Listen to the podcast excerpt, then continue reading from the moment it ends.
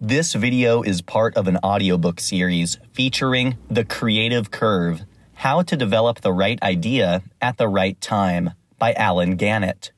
For more audiobooks, please visit my YouTube channel or my website for downloads. Chapter 6 The Creative Curve. Think of the first famous person you know of named Lisa.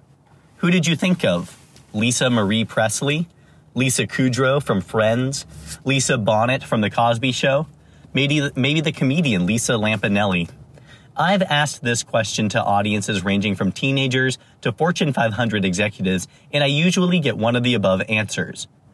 Lisa from The Simpsons does not count. All the Lisas I mentioned share one trait. They were born in the 1960s. According to the Social Security Administration, Lisa was the number one name for newborn girls in the United States throughout most of the 1960s. Suddenly, it seemed that every parent of a new baby girl was calling their little sweet bundle of joy Lisa. As the decades passed, Lisa lost favor. By 2016, Lisa had dropped to 833rd on the new on the name popularity list. That year, only 342 newborn girls in the entire United States were named Lisa. The New York Times Magazine even ran an article entitled Where Have All the Lisas Gone? The phenomenon is not particular to Lisa. Research, in fact, shows that there is often a bell shaped curve to describe the popularity of a given name, one that illustrates when names first come into favor, reach a peak of popularity, and tumble to relative obscurity. Why is it that things, and not just names, fall in and out of style? Feeling exposed. During World War II, Robert Zajonc escaped from a German labor camp. Recaptured, he was sent to a prison in France, where he escaped again and joined the French resistance. But this is less a story of a famous escape artist than it is a narrative about one of the world's most revered social psychologists. After the war, and armed with a well-deserved sense of self of sense of confidence, Zajonc decided to study psychology. He ended up earning his PhD at the University of Michigan and devoted the rest of his life to working to understand what drives human behavior, publishing many foundational studies on the topic. One critical experiment Zajonc conducted was in 1968 at the University of Michigan. He recruited students and told them that they would be participating in a language learning experiment. But this was just a cover for the true intentions. He began by showing his students fake Chinese characters that he claimed signified various adjectives. Next, he proceeded to show each character, character to his study subjects at various frequencies. Some characters he kept to himself, and others he showed as many as 25 times. Finally, Zajonc asked each volunteer to guess how positive or negative the definition of each adjective was. That is, did it represent a good trait or a bad trait, and how much they liked it. Keep in mind that the Chinese characters Zajonc was showing his study subjects had really no meaning in Chinese whatsoever. They were made up. But what Zajonc found was would have a seismic impact on our understanding of people's tastes and preferences he discovered that there was a near seamless linear relationship between familiarity and how positive people thought something was and how much they liked it. The more someone had seen a fake Chinese character, the more they preferred it. In other words, mere exposure to one of the Chinese characters made the respondents in the study perceive it more positively. Zajonc later called this phenomenon the mere exposure effect.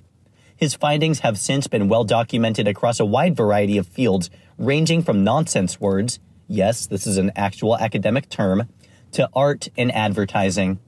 The more familiar something is, the more we like it. If seeing something more makes you like it more, how can we use that to create hits?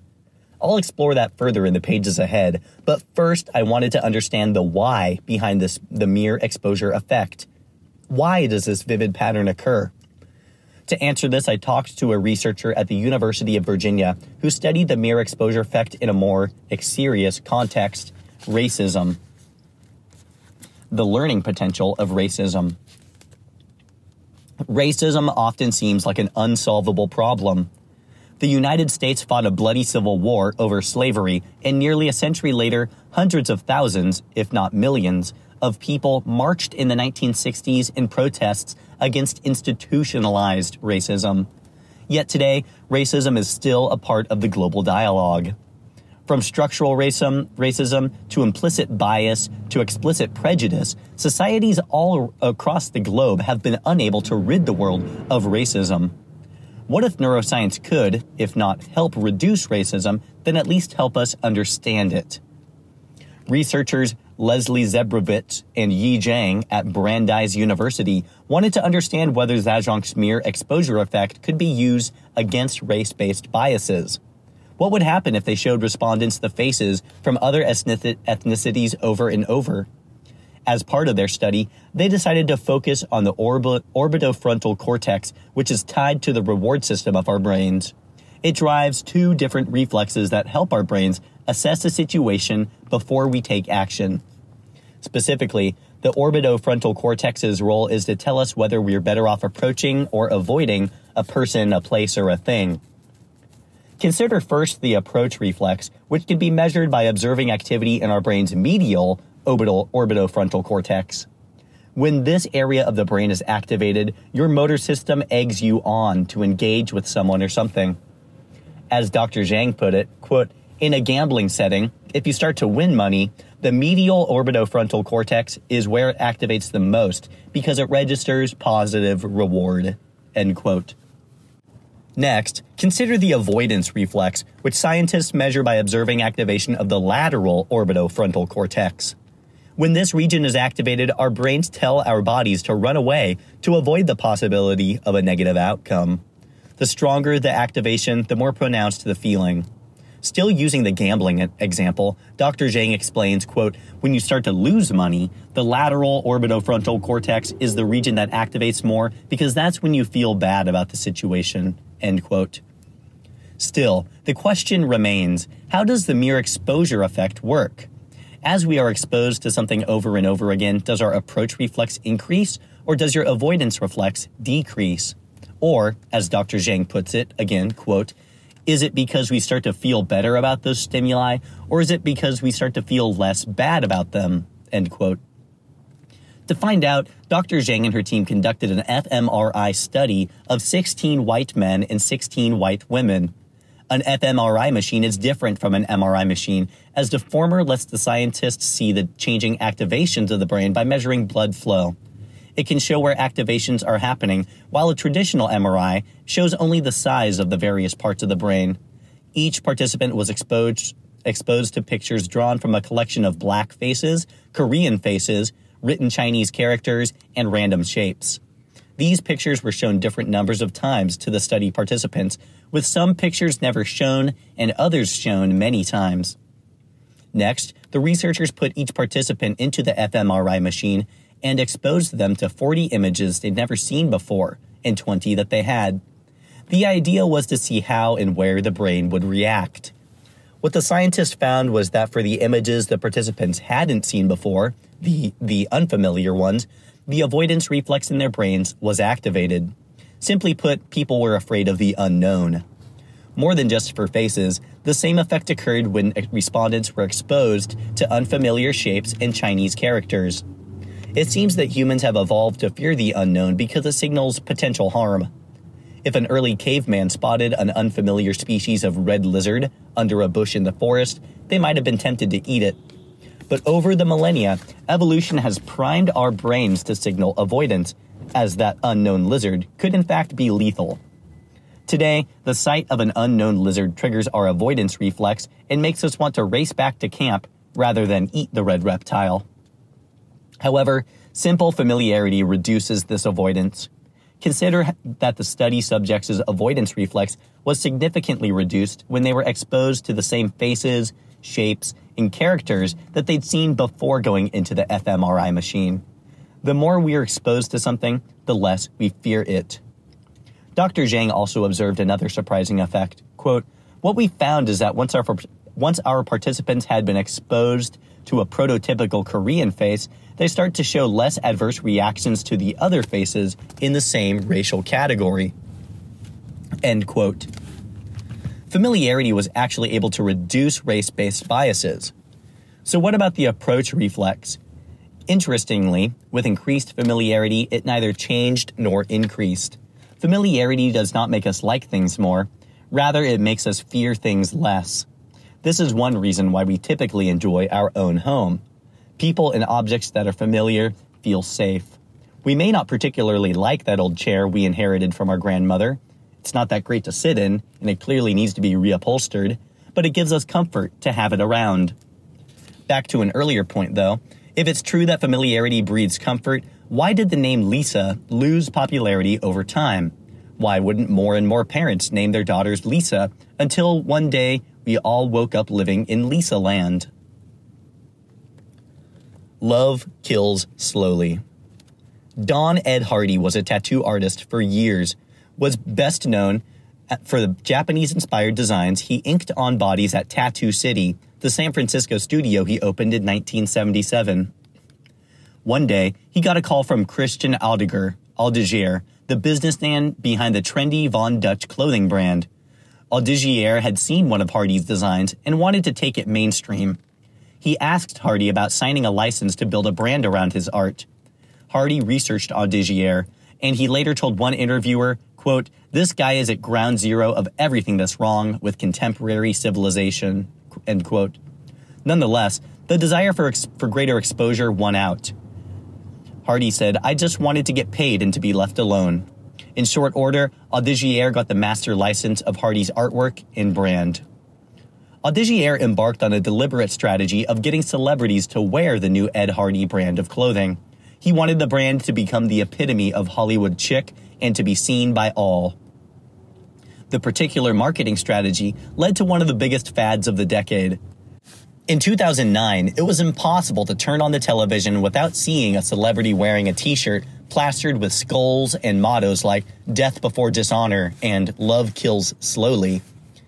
Very suddenly, Ed Hardy was a household name. That same year, the Ed Hardy brand sold $700 million in clothing and accessories. Familiarity had created a fortune. The novelty bonus. Have you ever noticed that when the new iPhone comes out, the old one suddenly seems less attractive? If you are more comfortable with things that are familiar, why would this be? Shouldn't everyone be carrying vintage iPhones from 2008 or the pink Motorola Razr flip phone from 2004? Another study conducted by Zajonc provides the answer. Zajonc teamed up with several other researchers to investigate how his mere exposure theory works in the art world. As people see a painting multiple times, will they continue to like it more, the same way as Zajonc's original respondents did when exposed to fake Chinese adjectives? First, imagine you saw an abstract painting as you made your way through an art museum. Now imagine you had to walk by it five more times. Do you think seeing it repeatedly would change your opinion of the work?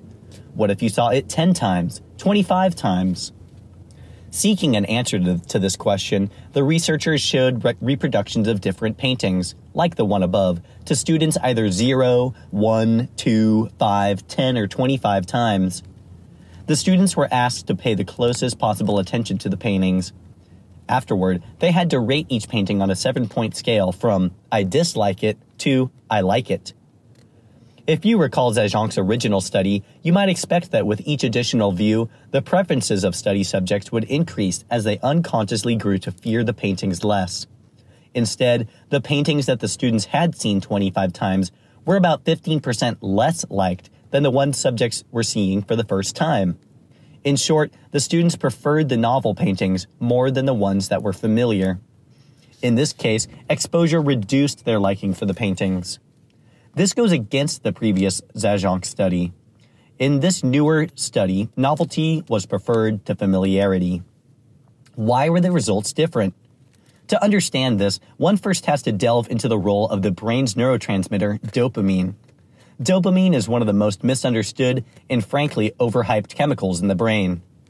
Avid readers of pop psychology books or any books sold in airports have undoubtedly heard mention of dopamine and it is generally portrayed as the pleasure neurotransmitter.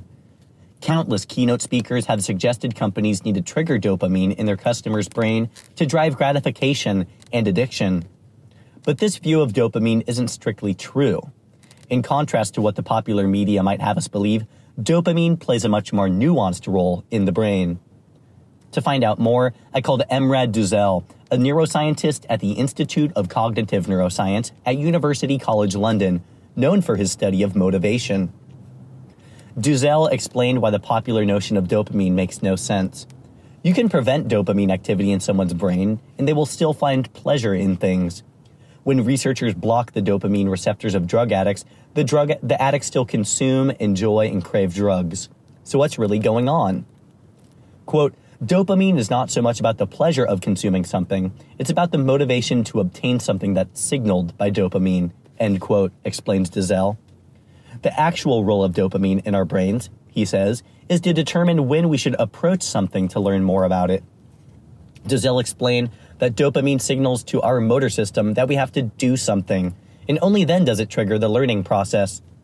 Dopamine, in short, is not the pleasure neurotransmitter, it is the motivation neurotransmitter. Duzel wanted to study what the role of novelty was on our brain's dopamine levels. To do this, he partnered with fellow British researcher Nico Bunzeck for a multi step experiment. First, Duzel and Bunzeck showed volunteers a series of photos of people's faces. The volunteers then went inside an fMRI machine where they were exposed to even more pictures, including images they'd seen before mixed with novel, never, seen, never before seen images. Bunzeck and Duzel next measured the responses in the motivation center of respondents' brains, known as the midbrain, which plays a significant role in determining dopamine levels. The more the motivation center of our brain is activated, the higher our dopamine levels and the more motivated we are to explore and to learn. What Duchek, what Bunzeck and Duzel found was that novelty activated the brain's motivation centers. Novelty releases dopamine and encourages us to pay attention and find out more about what's in front of us. Why? Imagine that you are a prehistoric cave dweller who comes across a field you've never seen before. It would benefit you, from an evolutionary perspective, to be motivated enough to explore this unfamiliar territory, as it could be a new source of food. Scientists call this a novelty bonus, and it's why we pursue and enjoy novel things, whether it's a new car, a new phone, or new food. Thus, the activation is the brain's reaction to the potential rewards that may or may not exist whenever we confront novel situations and objects. But now we're faced with an obvious contradiction. We are motivated by novelty and also fearful of the unfamiliar. How then do we balance our interest with our apprehension? Part of the answer can be found by visiting a psychology lab in Canada. There, a team of researchers decided to see what happened when people were forced to listen to the same song over and over. The Creative Curve. Researchers at the University of Toronto and the University of Montreal were curious to understand how the contradictory fear of the unknown and the pursuit of novelty worked in music. Does the mere exposure effect exist when we sit down and listen to a song? Professor Glenn Schellenberg, the team's lead researcher, explained to me why, prior to the study, he thought it might, saying, quote, Often you hear something, and it's only in the second or third time listening where you say, Oh, I really like that song, end quote. He also wanted to figure out what role novelty and overfamiliarity play in our love of, or aversion to, a piece of music, especially the latter. Quote, we were interested in being able to document another phenomenon, the one that people get really sick of music after they've overheard it, you know, like the Macarena or maybe Hotline Bling, end quote. To put bluntly, why do we l- learn to love certain songs and get sick and tired of others? In an attempt to answer this question, Schellenberg and his team placed 108 undergraduate students in a soundproof booth alongside a computer and a pair of headphones. The team then played the students half a dozen song clips the team didn't just use each clip at once, they played two clips 32 times, another two clips eight times, and the last two clips twice. Afterward, the students were asked to rate how much they liked each clip, and also weighed in on various clips they'd never heard before. If you believe that our brains pursue novelty at all times, you would also expect that every time students heard a song, they would like it less and less.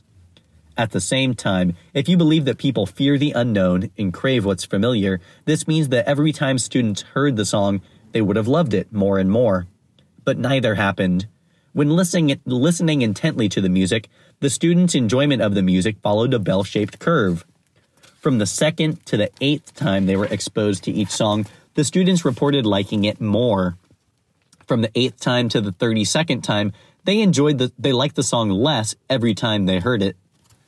Similar to the results of Zajonc's painting experiment, by the final time they heard a song they actually liked the song noticeably less than they did when they first heard it. It turns out that the human pursuit of both familiarity and novelty results in a bell shaped curve relationship between preference and familiarity. We like songs more and more with each additional exposure until they reach a peak, at which point they become o- overexposed. From that point on, each additional listen makes us like them less and less. I call this bell shaped curve the creative curve. The creative curve describes a personal phenomenon tied to one person's familiarity. So, what happens when an entire population of people is exposed to a particular song, movie, or product? This is where the study of trends becomes important. A dose of reality. Don Ed Hardy found out the power of trends the hard way. He told the New York Post that at the peak of his brand's popularity, quote, it got surreal. I would go into a store to get a magazine and see an Ed Hardy lighter. At one point, there were 70 sublicenses, end quote. After 2009, however, the popularity of Ed Hardy clothing plummeted. Suddenly, Ed Hardy shirts were a, were a gaudy cliche. Don Ed Hardy believes that the reality star Jon Gosselin's obsession with wearing the brand on the show Jon and Kate Plus 8 was the final blow. Quote, That's what tanked it. Macy's used to have a huge window display with Ed Hardy, and it filtered down, and that's why Macy's dropped the brand. End quote. By 2016, the brand was gasping for air. How did a brand climb as high as it did, then tumble so far down? Google provides researchers with a tool that shows the number of people who search for a particular phrase over time. It's a good way to observe in time some of the countries and the world's most popular trends. What happens when we plug in the words Ed Hardy? Beginning in 2005, peaking in 2009, the brand underwent a dazzling rise. Then it all came crashing down. Notice anything? It's another bell shaped curve. It turns out that while the creative curve maps an individual's preference, it also shows a group level effect. As various people are exposed independently to something at different rates, Overall, the group at large, the masses, reflects the same behavior. For example, in clothing, fashionistas see brands earlier than mainstream people, but they also tire of them earlier. The result is that around the same time a mainstream individual is just starting to get interested in Ed Hardy, the so called hip people are already tired of it. The Ed Hardy brand, along with the name Lisa and countless other phenomena, became so popular that it reached what I call the point of cliche, where novelty seeking peters out at a group level. The brand in question becomes overexposed and overfamiliar, and each additional exposure reduces a group's overall interest in the product, idea, or concept. Okay, so law of diminishing returns. Understanding both the creative curve and the point of cliche is critical to knowing how to achieve mainstream success. You want ideas that are familiar enough to increase the chances of widespread adoption, and that at the same time create enough of a novelty bonus to drive interest. Think back to the Froyo craze that peaked in 2011. Froyo, or frozen yogurt, was similar to ice cream, both visually and texture wise, and therefore familiar but it was also tart tasting and supposedly healthier for you than ice cream, making it novel and different. Consider too the popularity of the sushi burrito trend, enormous sushi rolls that you can eat with your hands that appeared coast to coast. Sushi is familiar to many, and the sushi burrito was simply a novel twist on something we already recognize. This and other ideas are successful because they're rooted in what we already know, but intriguing enough to stimulate our brain's approach region. Thanks to the widespread cultural belief in the inspiration theory of creativity, many people le- believe that the key to popularity is to come up with innovative, radically novel ideas. The problem is, this can result from in ideas that are too far to the left of the creative curve. These ideas aren't well timed. They are too new, too different. They're not familiar enough. A novelist risks ending up with a book that no one likes. a songwriter with a melody that everyone hates, and a startup with no users. In the best case, you were Herman Melville writing Moby Dick, a work that failed to resonate with readers until decades after the author's death. In the worst case, you spend years creating something radically innovative that almost no one is interested in. A good novel needs more than novelty. It also needs a bit of familiarity. This is true across all types of creativity. Andre Bishop is the producing artistic director of Lincoln Center Theater, and to date, the recipient of 15 Tony Awards. Vanity Fair has called him the perfect gentleman of New York theater.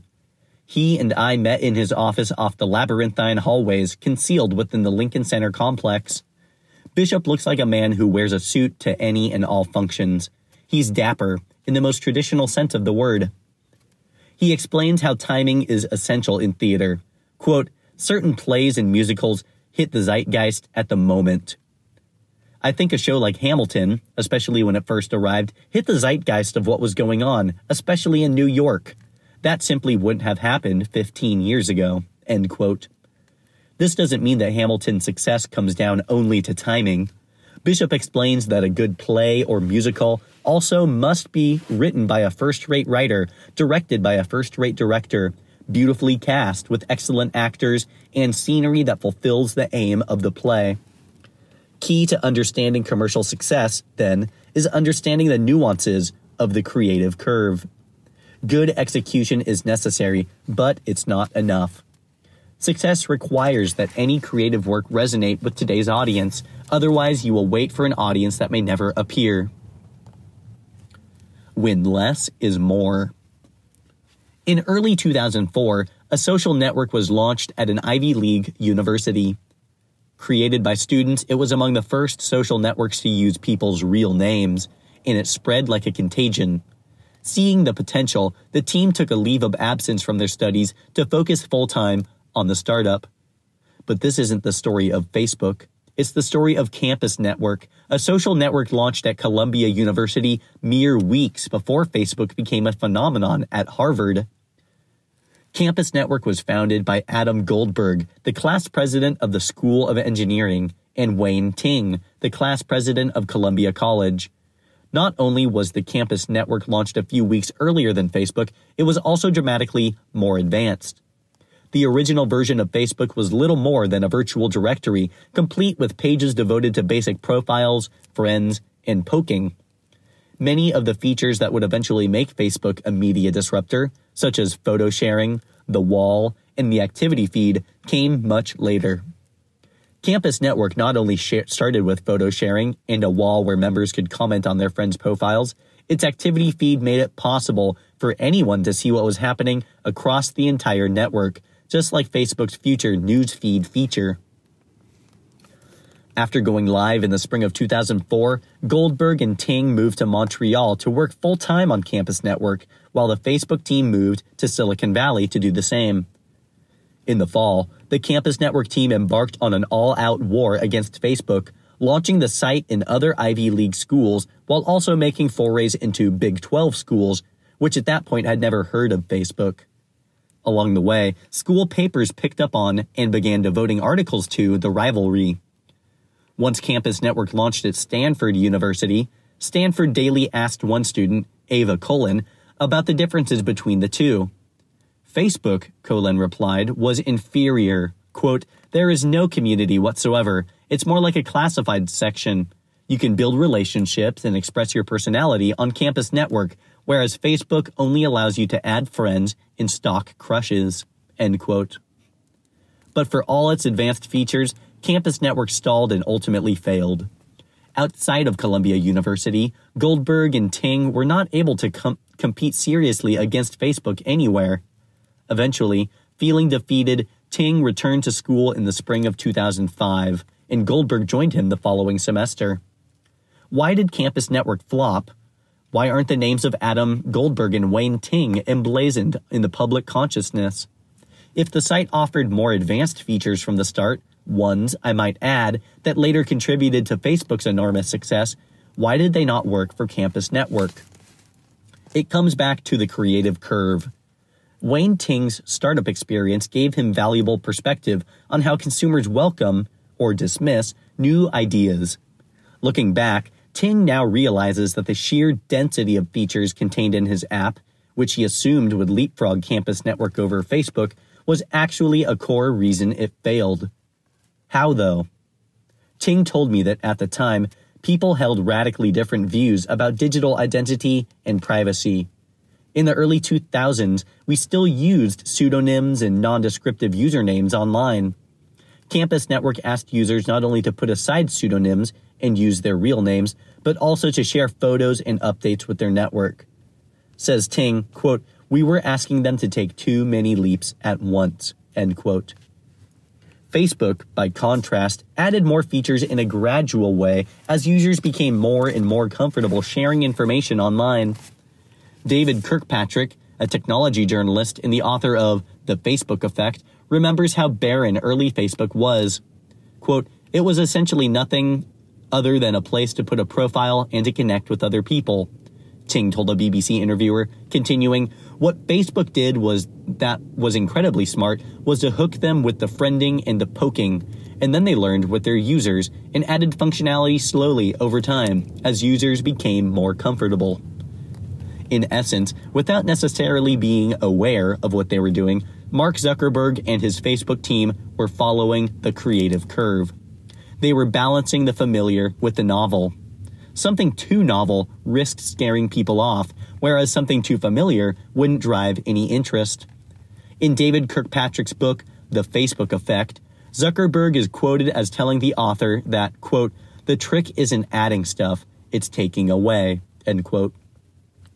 Campus Network co-founder Adam Goldberg agreed, quote, Facebook trained their audience to use the site very slowly without being overwhelming, end quote. Over the next few years, Facebook slowly rolled out more and more public social features. Occasionally, there was pushback in response to a new launch. For example, when the site rolled out its news feed, the news feature shared users' Facebook activity with their entire social network. The public nature of this caused a public relations backlash, but Facebook persisted. In fact, Facebook had a secret ingredient that helped them master the creative curve. Data. As David Kirkpatrick explained to me, users may have been complaining about the newsfeed, but they were complaining about it on the newsfeed. Quote, time and again, they would see that usage data contradicted what users said. They might protest a new feature, but they used it, end quote. Matt Cohler, one of Facebook's first five employees and later a VP of product management there, explained during a lecture at Stanford in 2008 that one of the unique things about Facebook has been that audience usage went up year after year. Usually, consumer startups shed users over time as they become less novel. But Facebook's usage metrics consistently increased, in part because Facebook pushed new features that were at the right, the right point of the creative curve. These innovations were familiar enough to feel comfortable, but at the, but at the same time novel enough to pique continued interest and encourage user engagement. Looking back on the experience, Ting feels mixed emotions. I think it's really hard not to look at this with some amount of regret and maybe some amount of jealousy. How often do you get brushed by a billion dollar idea? On the other hand, he and Goldberg also feel a lot of pride. Ting says, quote, even if you were just a minor bit player in the history of social networking, we played a part. End quote. What would have happened if Campus Network had launched its app with fewer features? After all, it had a head start, a smart Ivy League team, and a, a determination to grow. It's hard to answer that question, but we do know this much. Campus Network didn't altogether understand what its audience wanted. It did not grasp the creative curve being able to balance familiarity and novelty isn't just useful for creating fortunes, it is essential. Getting fluent. The question is how and why did users eventually come to accept Facebook's modules? Why did the exact same features that sank Campus Network help later help turn Facebook into the juggernaut it is today? You can break it down like this. As we discussed, when we first come face to face with something novel, like a book, a TV show, an app, or a radically new antiperspirant, both the approach and the avoidance reflexes are activated in our brains. The unfamiliar makes us fearful. it may well harm us, but our desire to explore and learn about new things is also triggered at the very same time. When most of us experience something new, for the first few encounters, we our avoidance reflex, run away, overwhelms our desire to approach. Check this out. The result for most of us is that we back away, the goal being to protect ourselves from whatever that new thing is. This means an idea that is too novel has a much harder time appealing to a broad audience. It may well appeal to fringe communities, think hipsters in Williamsburg or goths in suburban malls, but the mass population of suburban parents won't go near it. Over time, our avoidance reflex is activated less and less often as we learn that this new thing won't harm us. At this point, the novelty bonus begins to outweigh our avoidance reflex. Our fear begins to dissipate. We start wondering if this new thing, or experience, could potentially be useful or valuable. Once this happens, we start to express liking that thing increasingly every single time we see or experience it. This upward slope is what I call the sweet spot of the creative curve. Ideas in this region of the curve are familiar enough to be comfortable, yet novel enough to compel our ongoing attention. Eventually, as the novelty bonus deteriorates, we become less and less interested in what's in front of us. After all, we can no longer gain a big potential reward. As Dr. Düzel, who carried out the dopamine experiment, explained to me, quote, once you learn about an environment and it becomes familiar, then the novelty bonus decays over time, end quote, which is another way of saying that it reaches the point of cliche. Is there life after the point of cliche? Yes, but it's the equivalent of the dark side of the moon. After reaching the point of cliche, many ideas become what I call a follow on failure. If you opened a cupcake shop in 2015, soon after the cupcake craze had peaked, Yes, you might have had one busy year, but very likely you will soon experience a sudden drop in popularity if you haven't already. Finally, once an idea is out of date and no longer popular, it is nonsensical to pursue it. If you opened a store devoted to disco in the early 2000, in early 2018, you may well have a, attracted a tiny audience of cultural laggards, but nothing more. The individuals who ultimately became known as creative geniuses know to abandon ideas long before they ever reach this point. It's worth noting that the creative curve shouldn't be mistaken for another famous curve, the technology adoption cycle. In this model, as time passes, technology, technology goes from 0% adoption to 100%. There are two fundamental differences between the two. For one thing, the creative curve is based on exposure rather than on time. Second, creative ideas start as unpopular, become successful, then end up unpopular again. Seldom, if ever, do creative ideas remain at high popularity, unlike useful technology, such as the zipper, that remains nearly universally adopted. By this point, you might be wondering if the creative curve is able to explain how the tension between familiarity and novelty affects our preferences, how then are we able to account for the original Zajonc experiment I wrote about earlier with the fake Chinese adjectives, where study subjects professed to like those characters more and more with every additional exposure. In response, researchers have two explanations. The first is that the, that the experiment might have been lacking enough exposures to trigger the boredom effect that we see in the downward slope of the creative curve. The second and more likely explanation is that researchers believe that how you and I process a concept is vital to how we learn to like or dislike it. For example, in the Canadian music study mentioned earlier, it turned out that the bell curve happened only when students were asked to listen to the music intently. If the music was played faintly in the background, the students often kept on liking the song more and more as they heard it over and over, with no apparent end. So why is this? It turns out that when we consume something superficially, whether it's an advertisement, song, or work of art, our brains process it in a different way than they do when we consume something in depth or over time. A process that neuroscientists call perceptual fluency takes hold. It works like this. The first time we see or experience something, our brains have to work hard to process it. However, if we've already already experienced that thing, we are naturally more fluent in it, and our brains can process it more eff- efficiently. The thing is, typically we tend to confuse this ease of processing with actual liking. When you think about it, it's a lot easier for us to process a song we've heard overhead in the supermarket or drugstore a hundred or so times. Along the way, we tend to mistake ease with actual enjoyment. Advertising researcher Christie Nordhielm has studied this effect in advertising.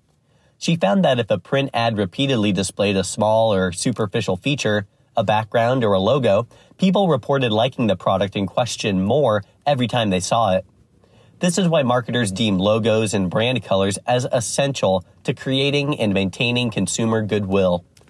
The little things make it a lot easier for our brains to process the advertisements we see every day, and the ease of mental processing often gets mistaken for actually liking that toothpaste, aftershave, or insurance company. In contrast, Nordhielm felt that if she asked, or found that if she asked respondents to examine these same ads carefully, the creative curve kicked in. After viewing an advertisement 10 times, the participants reported liking the underlying products less and less with each viewing. When you process things deeply, you take time to evaluate them, and your competing emotions involving familiarity and novelty come into play. Deep processing takes place either because you are intentionally paying close attention to something, or because the object or concept is inherently complex and requires more than normal processing. For example, Abstract art demands significant mental processing by its audience because of its multifaceted nature. There is both explicit and implicit meaning, and is therefore subject to the creative curve. But the creative curve isn't just an academic tool. It provides a practical framework for navigating the tension between the pursuit of both the familiar and the novel. Put simply, it is the very real foundation of mainstream success. The question remains how do some creative people achieve consistent success at creating ideas in the sweet spot? How are they able to come, how are they able to come up with one idea after another that sits to the left of the point of cliche with optimal odds of becoming a hit? To answer this, let's go back to Paul McCartney and the Beatles. The math behind the Beatles. It was 1965 and Beatlemania was in full bloom. And while McCartney toiled to finish yesterday, and the other Beatles were seeking ways to grow artistically while under a burdensome microscope of global fame, George Harrison thought he had found an outlet on the set of their film Help. The movie's plot pokes fun at the idea of an Eastern cult that was vaguely Indian. It was in this setting that George Harrison made a discovery that changed pop music. In one scene, which takes place in an overdone Indian restaurant, a group of musicians begin serenading the diners using traditional Far Eastern instruments. At one point, during production, Harrison picked up one of the prop instruments. It was a sitar, a 12 stringed instrument that resembles the guitar. The sitar was well known across India, but completely new to Harrison. Ironically, at the same time that the Beatles were making fun of Indian culture in Help, Harrison beca- became intrigued by the mesmerizing twang and sheer foreignness of the sitar. Seeking as ever to build his own identity within the group and continue to grow artistically, Harrison came to the conclusion that the sitar could bring about some much needed change for himself, both musically and personally. Back in London, he bought his first ever sitar at Indiacraft on Oxford Street. That October, the Beatles got stuck completing a new song called Norwegian Wood for an album they planned on calling Rubber Soul. Finally, they thought to try out Harrison's new sitar. The melody clicked. Today, Norwegian Wood is remembered as the first mainstream Western song to feature a sitar, but not the last. As the song gained popularity, the sitar began popping up elsewhere. Sorry. In 1966, the Rolling Stones used it in their hit song Paint It Black, solidifying the instrument's new role in rock music. By 1967, the sitar craze was sweeping pop music. Danelectro went so far as to release an electric version, known as the Coral Electric Sitar. This version of the sitar was accessible to many musicians. It was strung like a guitar, but it had the recognizable twang of an actual sitar. The trend kept going, and more pop musicians began incorporating the instrument, ranging from Elvis Presley to the Mamas and the Papas. That same year, Harrison met Ravi Shankar, one of the godfathers of Indian music and a master of the sitar, who eventually agreed to teach Harrison how to play the instrument. Shankar, on tour in 1967 during the sitar craze, told an interviewer that the sitar is now the in thing. All of which he credited to the Beatles and Harrison's abrupt obsession with a movie prop. Quote, Many people, especially young people, have started listening to sitar since George Harrison, one of the Beatles, became my disciple. End quote. The Beatles had lit the match, but the ensuing fire consumed musicians everywhere. As it threatened to burn higher and higher, the Beatles began cutting back on the sitar. It ended up just being one of many new sounds the band used during the more their more experimental years. The sitar craze is a powerful example of the calculus behind the creative curve. Any Beatles fan knows that there were distinct phases to their musical career. Many Beatles historians would classify them into three eras the early years, which were dominated by a pop sound, the experimental years, when their music became more psychedelic and sonically oriented, and the later years, which represented a return to the pop basics. Pres- Professor Tuomas Areola or Arola, at Durham University, researches empirical musicology. Put simply, he studies the quantitative characteristics of music, such as how many beats a song contains or the frequency of note repetition. In the late 1900s, he set out to understand whether the Beatles' phases were tr- truly distinct. Did the phases in their music suddenly stop and start, or were the shifts gradual, slowly evolving between albums? To study this, he examined, among other things, the Beatles' use of tone repetition, descending bass lines, and exotic instruments like the sitar. He then measured the use of these features in every Beatles song ever recorded. What he found was that the Beatles used these experimental features with an increasing and then decreasing frequency. When Areola created a chart showing this change over time, you can probably guess by now what shape he saw a bell shaped curve distribution. The Beatles' usage of experimental song features matched the creative curve. The band slowly introduced an increasing number of experimental approaches and sounds in their music as their audience grew to like them, then stopped using them as their audience risked, become, um, risked becoming overexposed to these sounds. Part of the Beatles' creative genius was their ability to write songs that mirrored how their audience built new musical tastes, which follows the creative curve. The band wrote and released songs that were familiar, yet just novel enough to expose their audience to new concepts that listeners would slowly learn to like. Then, once these elements reached the, pe- the point of cliche, the Beatles sharply curtailed their use.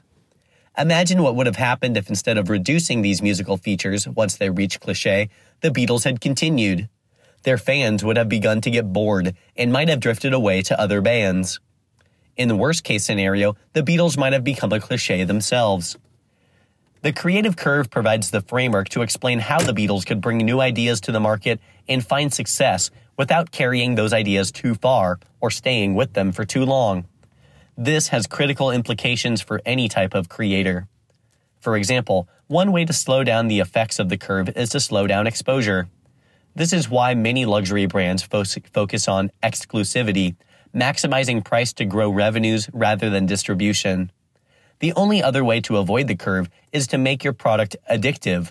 Think of the staying power of coffee or certain video games. Yet, how did the Beatles know how much sitar to use in their music? Alternatively, how did Mark Zuckerberg know which features to take away from the earliest versions of Facebook? Here is where my interviews became critical. I sat down with dozens of successful creatives from numerous fields. My goal is to understand how they managed to generate one idea after another at the sweet spot of the creative curve. Since we all have creative potential and extreme IQ genius is not a requirement for creating hits, I wanted to map out these individuals' creative process. What were they doing that the rest of us should consider replicating? I asked these people questions about their childhoods, how they conceived of new ideas, how they turned those ideas into reality, and how they promoted them once they were done. I often felt like a shrink, especially since I conducted a lot of interviews on couches. People invited me into their homes, their offices, and their favorite restaurants. When we couldn't meet in person, we would chat over the phone or Skype. In the end, it turned out that many of the stories I heard were similar. Ultimately, I discovered four patterns that creators use to come up with ideas that are optimized for commercial success. These methods were also supported by a variety of sciences ranging from psychology to sociology to neuroscience. I call these the four laws of the creative curve. Over the next four chapters, I'll break down each one and explain how we can apply all of them to our own work. We will start by discussing how to identify great ideas.